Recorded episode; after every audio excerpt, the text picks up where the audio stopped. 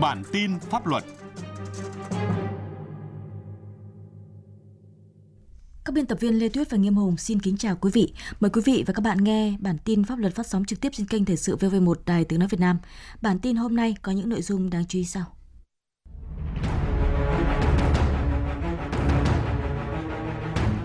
Hải quan Việt Nam góp ý xây dựng quy định chế độ báo cáo thống kê về phòng chống ma túy. Nguyên Chủ tịch Ủy ban nhân dân và cán bộ địa chính xã Nghi Phong, huyện Nghi Lộc, tỉnh Nghệ An bị khởi tố bắt giam. Bị phạt 5 triệu đồng vì đăng tin sai sự thật về tiêm chủng vaccine ngừa Covid-19 chỉ vì thích đùa.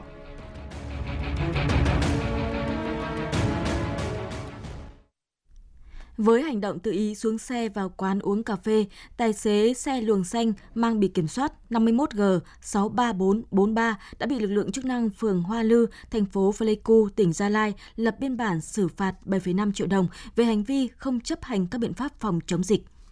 Chỉ với mục đích đùa giỡn, một công dân trú tại thành phố Yên Bái, tỉnh Yên Bái đã bị công an xử phạt 5 triệu đồng khi người này đăng thông tin chi 1 triệu đồng để được tiêm vaccine của Mỹ kèm theo hình ảnh giấy xác nhận tiêm vaccine phòng chống dịch COVID-19 do Bệnh viện Sản Nhi tỉnh Yên Bái cấp lên tài khoản Facebook mang tên là Nhông Kỳ.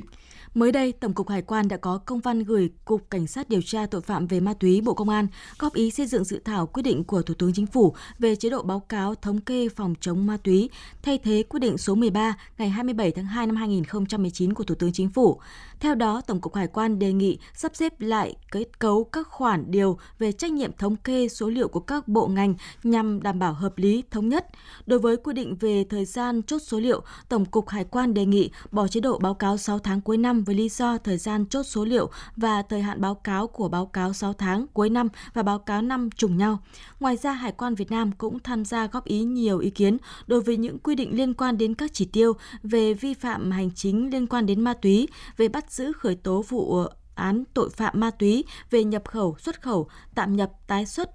tái xuất, tạm nhập, quá cảnh đảm bảo phù hợp quy định hiện hành và theo đúng chức năng nhiệm vụ của Hải quan. Ủy ban dân tỉnh Quảng Nam đã có văn bản chỉ đạo các cơ quan chức năng khẩn trương điều tra, xử lý nghiêm vụ phá rừng, khai thác gỗ trái phép tại xã Trà Bui, huyện Bắc Trà My. Theo ông Hồ Quang Biểu, cần sớm tìm ra đối tượng vi phạm để xử lý, đồng thời làm rõ trách nhiệm và có hình thức xử lý đối với các tập thể cá nhân có liên quan do lơ là buông lỏng quản lý hoặc có hành vi tiếp tay cho lâm tặc để xảy ra sai phạm này. Việc phá rừng này là rất là đau buồn và hiện nay tôi ờ, đã có một số cái chỉ đạo rất là cụ thể để các cơ quan chức năng khảo sát nhanh cái hiện trường. Hiện nay là cái thiệt hại là bao nhiêu? Yêu cầu các cơ quan chức năng khẩn trương điều tra thật là nhanh và phải có cái báo cáo nhanh về ủy ban tỉnh cái vụ việc này làm quyết liệt đúng người đúng tội để răng đai những cái đối tượng làm sao để giữ được cái, những cái cánh rừng vi sinh.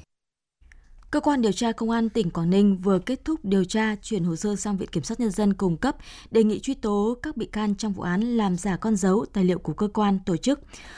tội sử dụng con dấu hoặc tài liệu giả của cơ quan tổ chức và tội lừa đảo chiếm đoạt tài sản xảy ra trên địa bàn thành phố Uông Bí và thị xã Quảng Yên từ năm 2019. Cuối năm 2019, Bùi Văn Định, trú tại xã Văn Phong, huyện Cát Hải, Hải Phòng, tự giới thiệu có quan hệ biết với nhiều lãnh đạo tỉnh Quảng Ninh có thể làm được giấy chứng nhận quyền sử dụng đất, giấy phép lái xe ô tô và xin việc vào các cơ quan nhà nước để chiếm đoạt số tiền là hơn 1 tỷ đồng.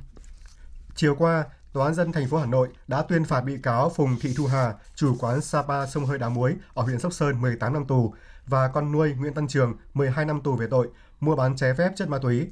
Theo cáo trạng, vào cuối tháng 12 năm 2020, Hà giao cho Trường 100 viên thuốc lắc và 25 gram ketamin để bán dần. Cuối tháng 1 năm 2021, Trường bán hết số ma túy này thu về 34 triệu đồng và tiếp tục nhận ma túy từ Hà để bán thì bị công an bắt giữ. Công an huyện Nghi Lộc, Nghệ An vừa khởi tố bị can bắt tạm giam đối với Nguyễn Đình Hải và Nguyễn Hồng Đức, nguyên chủ tịch Ủy ban dân và cán bộ địa chính xã Nghi Phong. Cả hai bị can này bị khởi tố về tội vi phạm quy định về bồi thường hỗ trợ tái định cư khi nhà nước thu hồi đất. Hành vi này đã gây thiệt hại nghiêm trọng đến tài sản của nhà nước.